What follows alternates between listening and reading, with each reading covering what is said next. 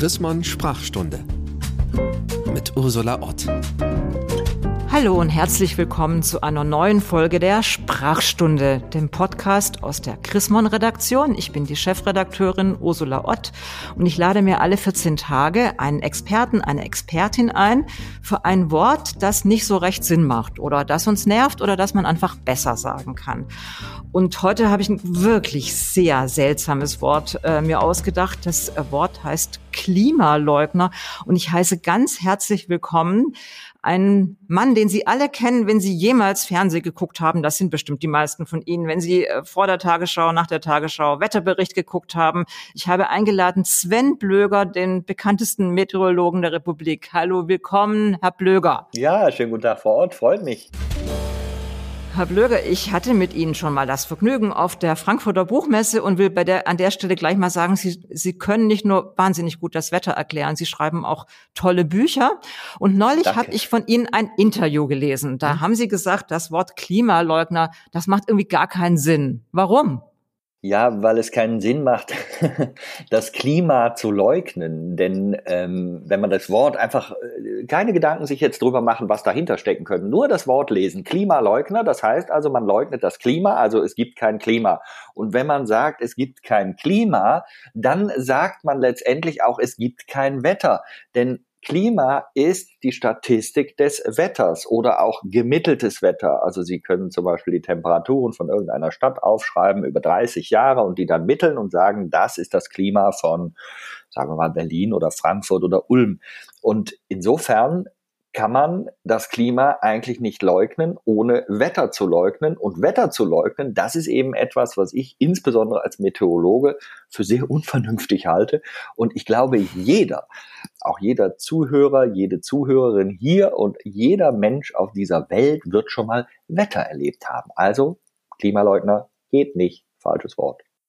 Dann lassen Sie uns gleich mal über die Sache und nicht nur das Wort reden. Vielen Dank, dass Sie uns übrigens sprachlich auf die Sprünge geholfen haben. Ich weiß, dass, Klim, äh, dass Chrismon Leserinnen und Leser unglaublich gebildet und schlau sind und gerne immer auch wissen, wo die Wörter herkommen. Also Klima ist quasi die Statistik des Wetters, kann man einfach gar nicht leugnen, ist einfach Quatsch. Äh, trotzdem wissen wir beide, über wen wir reden, wenn wir über Klimaleugner reden, nämlich Menschen, die das einfach abstreiten, dass sich überhaupt irgendwas getan hat. Ich will mal ein Beispiel sagen. Wir hatten in der aktuellen Ausgabe von Chrismon ein Interview mit Luisa Neubauer von Fridays for Future. Und die hat auf Facebook bei uns unheimlich Gegenwind bekommen. Ich lese mal einen Post vor. Ich glaube, das ist so einer von denen, die das leugnen, mhm. der übrigens mit ganzem Namen natürlich schreibt. Das ist ja offenbar gar nicht mehr so, äh, kann man ja alles sich zu bekennen. Markus Galler heißt der. Mhm. Der schreibt, Luisa Neubauer sollte sich mal richtig bilden. Es gibt keine Klimakrise. Übrigens Klimakrise mit IE. Es gibt keine Klimakrise und der Klimawandel ist nicht menschengemacht. Die einzige Katastrophe sind Gestalten wie Neubauer. Was würden Sie mit so einem, wenn der bei Ihnen auf der Seite geschrieben hätte, was hätten Sie da geantwortet? Also sagen wir mal so, ich habe, also ich hätte nichts geantwortet, ich hätte die Mail in die Ablage P gelegt äh, und äh, das heißt Papierkorb und das meine ich jetzt nicht, um irgendwelche Leute hier anzugreifen. Ich finde das nicht schön, was er schreibt, das ist auch sachlich falsch. Insofern gibt es eigentlich wenig ähm, Inhalt, den wir hier diskutieren können. Äh, Luisa kenne ich persönlich sehr gut. Es ist eine wirklich sehr engagierte und auch informierte Person. Also wir müssen auch gar nicht über die Qualität des Wissens von Luisa Neubauer diskutieren. Ähm, was tatsächlich furchtbar schwierig ist, das habe ich auch selber erlebt. Ich habe jahrelang, und zwar viele Jahre lang, weil ich ja nun als Meteorologe irgendwo auch äh, nicht direkt Klimaforscher bin, aber natürlich diese ganzen Zusammenhänge nicht nur verstehe, sondern wirklich auch studiert habe und die aktuelle Klimadiskussion intensiv verfolge. Ich habe immer erlaubt mir, weil ich im Fernsehen bin, weil ich ansprechbar sein will für meine Zuschauer und Zuschauerinnen, habe ich immer gesagt, ähm, jeder kann mir etwas sagen, kann mir etwas schreiben und kann mir Fragen stellen. Mittlerweile sind es so viele, dass ich leider nicht mehr die Möglichkeit habe, alles zu beantworten. Es geht einfach nicht, weil der Tag nur 24 Stunden hat. Aber ich habe mir über zehn Jahre lang erlaubt, auch alle jetzt muss ich ganz vorsichtig sein, ähm, kritischen, skeptischen oder auch leugnenden Stimmen zum Thema Klimawandel anzuhören, weil zunächst mal hat jeder das Recht, sich zu äußern und Fragen zu stellen. Das Problem war, nach zehn Jahren bin ich genau null Schritte vorangekommen, weil oh. die Bereitschaft, mir aber auch nur im Ansatz zuzuhören, war genau bei null Prozent. Das heißt, ich habe irgendwann festgestellt, alles, was ich versuche zu erklären, und zwar fundiert zu erklären, auch mit der Bereitschaft, den Leuten zu signalisieren, hört mal, ich bin nicht arrogant, ich möchte mich hier nicht hinstellen, als ich weiß alles und ihr, die ihr Kritik übt, ihr äh, seid von vornherein bei mir gar nicht auf dem Schirm. Ich habe das wirklich versucht, ich habe es versucht zu erklären, ich habe es versucht zu belegen, ich habe es versucht, wissenschaftlich einfach darzustellen. Und das Einzige, was ich nach diesen zehn zehn Jahren gelernt habe, ist, dass ich jetzt eine größere Liste aufstellen konnte mit persönlichen Beleidigungen.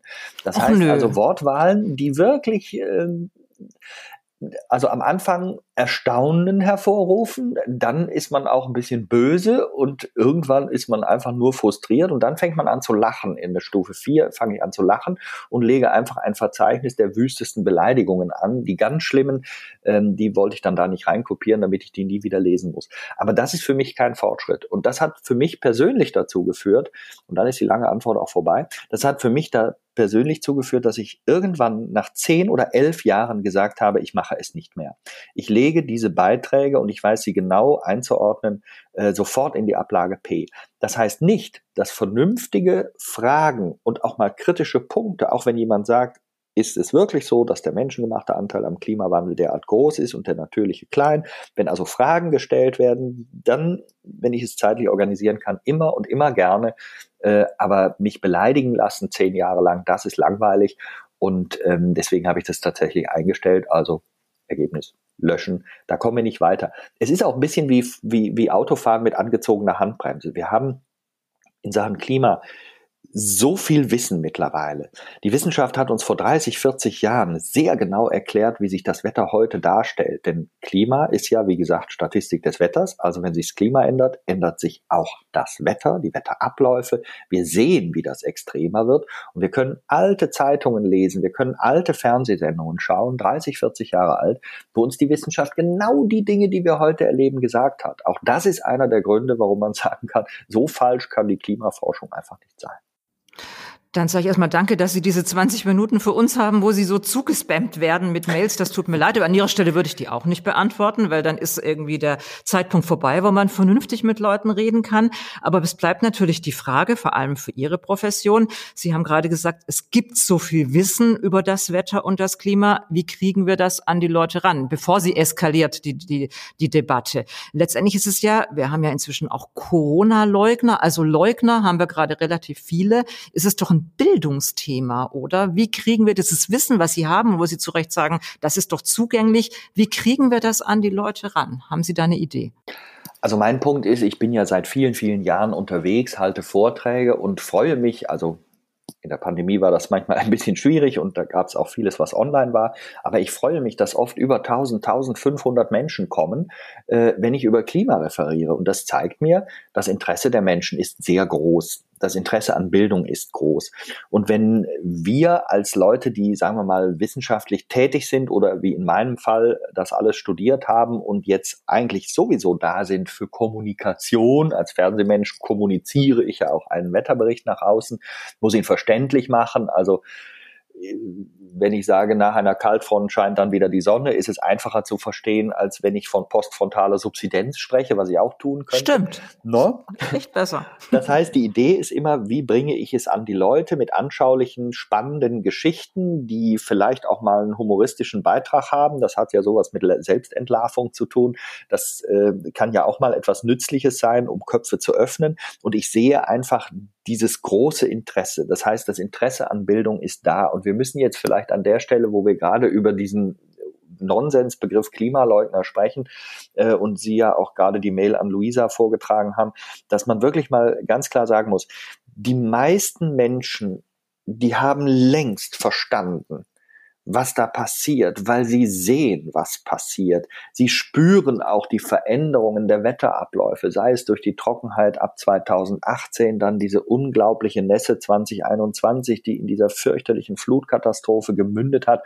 Sie spüren, da häuft sich etwas, was wir früher so nicht hatten. Selbst wenn die Menschen zu Hause nicht unbedingt immer gleich statistische Analysen vornehmen und alle Wetterdaten angucken und Auswertungen mathematischer Art machen, da ist viel Gefühl dabei. Wenn man heute in einen Wald geht und sieht die Zerstörung durch die Trockenheit und dann infolgedessen durch den Borkenkäfer, dann weiß man, da verändert sich was. Und diese Zustimmung. Aber darf ich mal, darf ich mal widersprechen? Also äh, eigentlich bin ich ja hier für den konstruktiven Journalismus zuständig, aber da bin ich jetzt ein bisschen pessimistischer als Sie. Ähm, wir hatten diese wahnsinnige Trockenheit und dieses äh, angeblich ganz tolle Wetter im März März und dann kam der erste Tag mit Regen und ich mache morgens das Schnatterradio an und das erste, was ich höre, ist, ihr müsst jetzt ganz tapfer sein, heute ist ganz blödes ja, Wetter, ja. es regnet. Ehrlich gesagt, ich habe jetzt nicht so viele Leute gehört, die gesagt haben, Gott sei Dank regnet es endlich. Also zwei Punkte dazu. Ähm, Punkt eins, um das nochmal abzuschließen, ganz viele Leute haben es verstanden. Äh, das ist ein anderer Punkt, ob ich dann äh, ein Verständnis entwickle und sage, jetzt führe ich das auch über in ein Handeln, also jetzt mhm. verhalte ich mich auch anders. Das ist ein ganz anderer Punkt. Stimmt. Äh, das sind zwei Paar Schuhe. Aber ich sehe, dass einfach viele Leute es verstanden haben und dass der Anteil der Klimaleugner, und da wollte ich jetzt zum Schluss gerade noch hinwandern, der Anteil der Klimaleugner wirklich ein sehr kleiner ist. Die sind nur sehr laut. Und wenn man sehr laut ist, schafft man es in der heutigen Zeit eben auch immer wieder sehr stark in den Medien platziert zu werden. Das heißt, das Verhältnis der Wirklichkeit, wie viele gibt es davon, zu dem Verhältnis, wie oft werden sie denn besprochen, auch jetzt hier in unserem Podcast, aber aus anderen Gründen, weil wir über das Wort sprechen wollen. Aber dieses Verhältnis ist immer entrückt. Deswegen ist es mir so wichtig zu sagen, sehr viele Menschen haben verstanden, dass sich Dinge verändert haben und haben verstanden, dass die Klimaforschung etwas gut funktionierendes ist, die uns vor langen Jahren die heutige Situation gut vorhergesagt hat. Dann ist der zweite Punkt, wir müssen handeln und es ist ganz schwierig für Menschen, aus ihrem Alltagsverhalten herauszukommen in etwas anderes, weil sie ständig das Gefühl haben, viele jedenfalls das Gefühl haben, Veränderung bedeutet grundsätzlich Verschlechterung oder Verzicht. Das ist nicht unbedingt der Fall. Das können wir vielleicht an einer anderen Stelle diskutieren. Jetzt auf das, was Sie gerade gefragt haben. Es braucht bei Sven Plöger mal vier Minuten, bis er auf eine Frage dann wirklich antwortet. Wir haben Zeit. Das ist jetzt passiert. Und diese vier Minuten habe ich jetzt ausgeschöpft.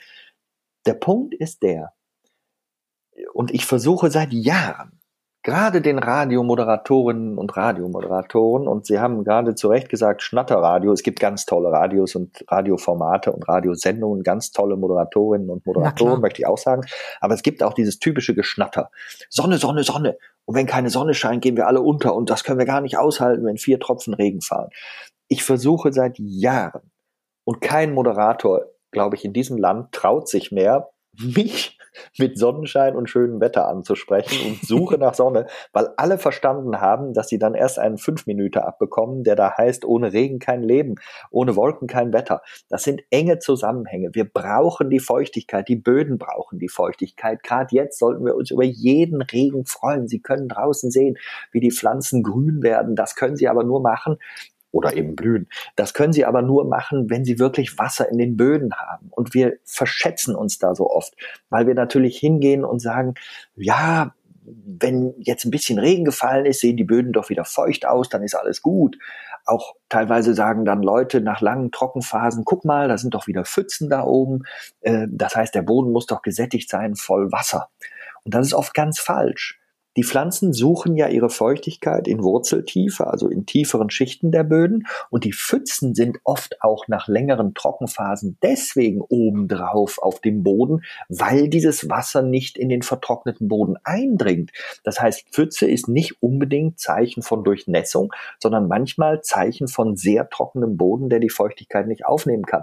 Das ist so wie wenn man in der Küche, sagen wir mal, äh, einen Teig machen will. Ich esse persönlich sehr gern Eierpfannkuchen, den ich mir dann vorbereite und dann mache ich Mehl rein und dann haue ich da die Eier drauf oder auch ein bisschen Milch natürlich. Und wenn ich das Mehl unten reinmache, Eier und Milch drauf, dann schwimmt einfach ein Eier- und Milchsee auf dem Mehl, weil es eben nicht eindringt in das trockene Mehl. Erst wenn ich es durchmische, also den Boden, Schrägstrich das Mehl, befeuchte, dann dringt weiteres, was ich dem zugebe, dann auch ein und es wird ein Teich nicht ein Teich, sondern ein Teig.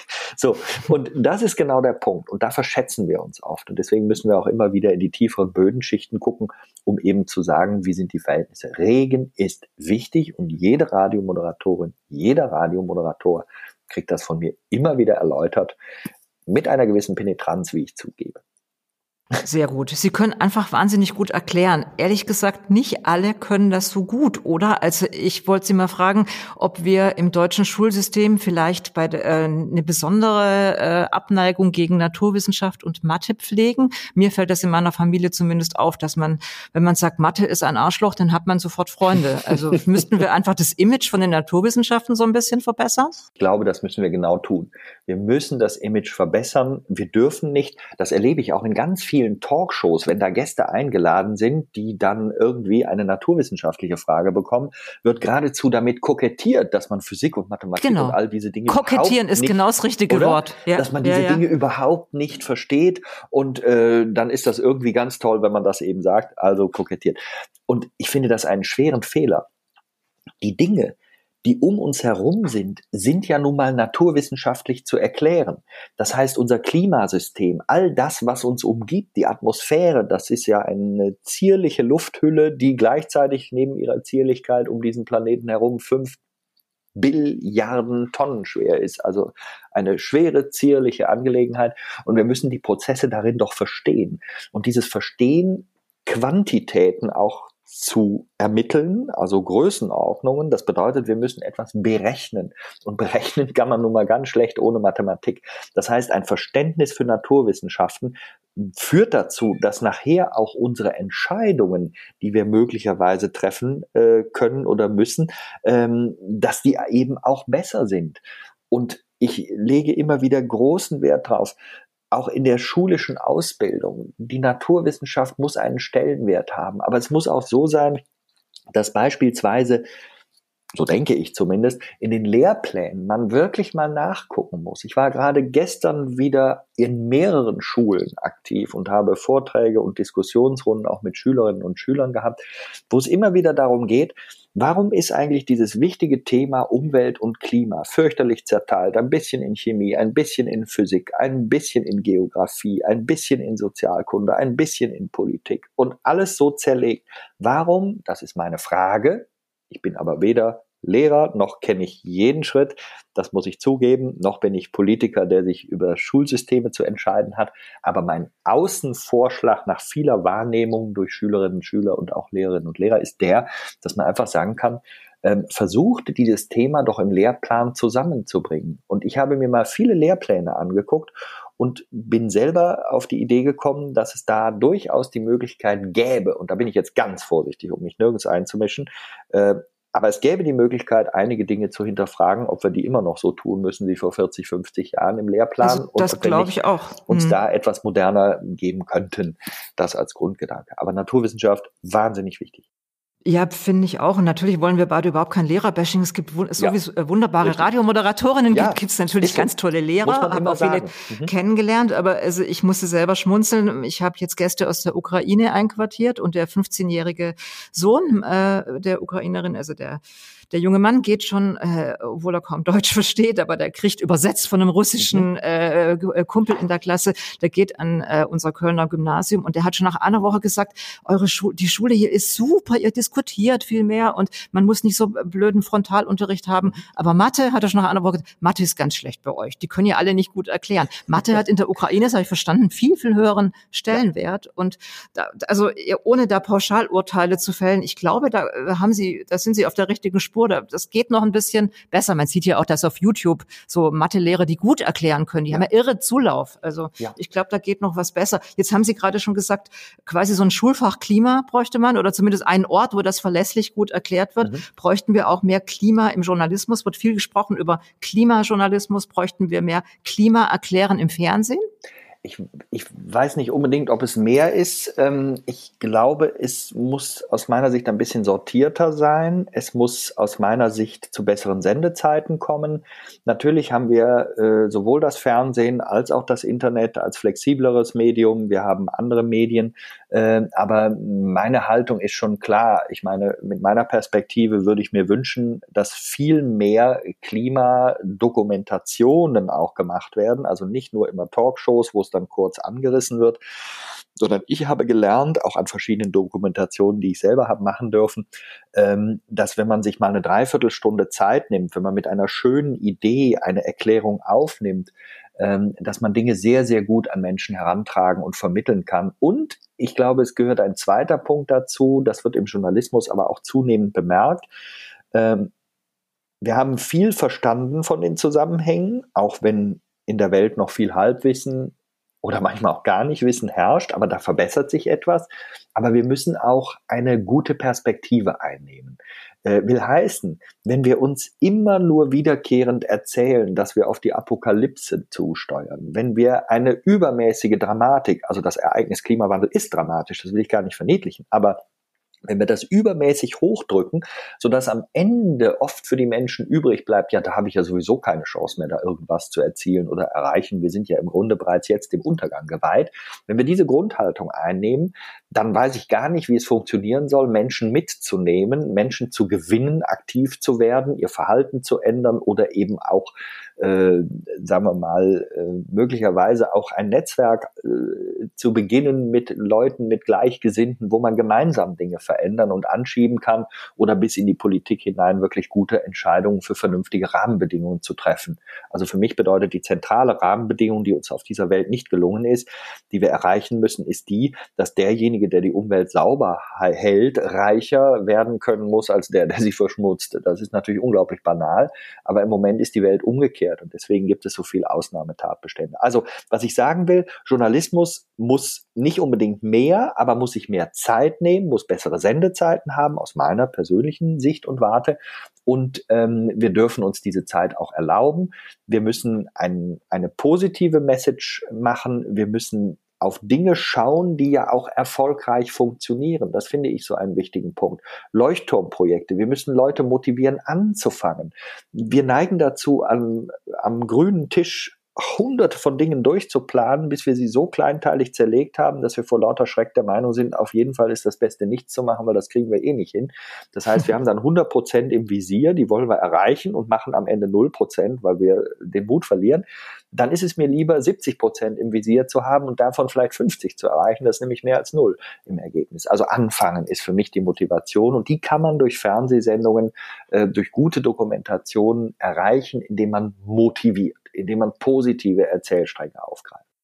Das ist genau auch das Credo von Chrismon, konstruktiv und lösungsorientiert zu arbeiten. Wir sind auch schon gleich am Ende unseres kleinen Podcasts, wo wir immer überlegen, welches bessere Wort denn es jetzt gibt. Ich glaube, Klimaleugner haben wir jetzt genug kaputt geredet. Das mhm. ist einfach ein Quatschwort, das brauchen wir nicht. Was sagen Sie denn zu den äh, Menschen, denen Sie gar nicht so viel Zeit widmen wollen? Das verstehe ich total. Nicht zu viel Aufmerksamkeit, aber es gibt sie ja. Wie, wie, wie sollen wir sie denn nennen?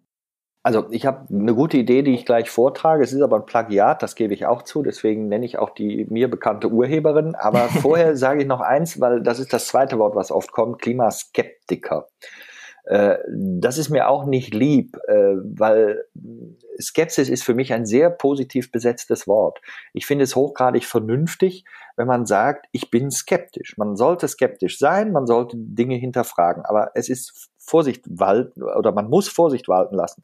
Einfach zu sagen, ich bin skeptisch, wenn jemand mir was sagt, sage ich, glaube ich nicht. Das ist eine sehr einfache Form der Skepsis. Die Frage ist ja immer, wie löse ich Skepsis auf?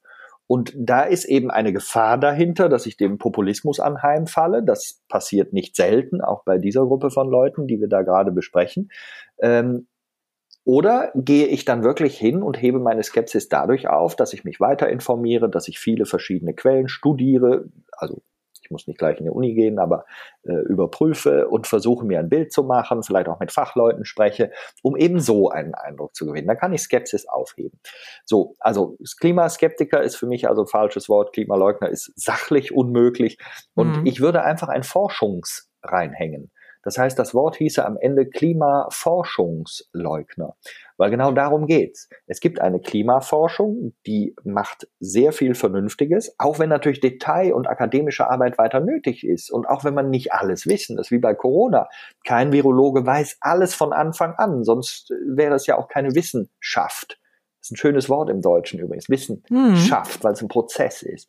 Das heißt, sowohl beim Klima steht nicht in einem vor tausend Jahren geschriebenen Buch alles genau drin und dann guckt man danach und so ist es, sondern es ist ein Prozess. Bei Corona, bei Klima, bei allen anderen Dingen. Und insofern lernen wir immerhin zu. Und deswegen gibt es eine Klimaforschung, die viel weiß, aber auch noch nicht alles. Das müssen wir ganz offen sagen und das ist ja auch ähm, für mich unproblematisch. Und deswegen, diese Leute, die nehmen ja nicht an, was die Forschung sagt, aus Richtig. verschiedensten Gründen. Und deswegen finde ich Klimaforschungsleugner gut. Und nochmal, ich habe es nicht selber erfunden. Ich habe mal einen Podcast gehört von Katharina Nokun. Und da mhm. hörte ich das Wort zum ersten Mal und da habe ich mir selber auf den Oberschenkel geklopft und gesagt, laut, ich war ganz allein im Raum, laut zu mir, bang, ja. Das, das ist, es. es. Klimaforschungsleugner.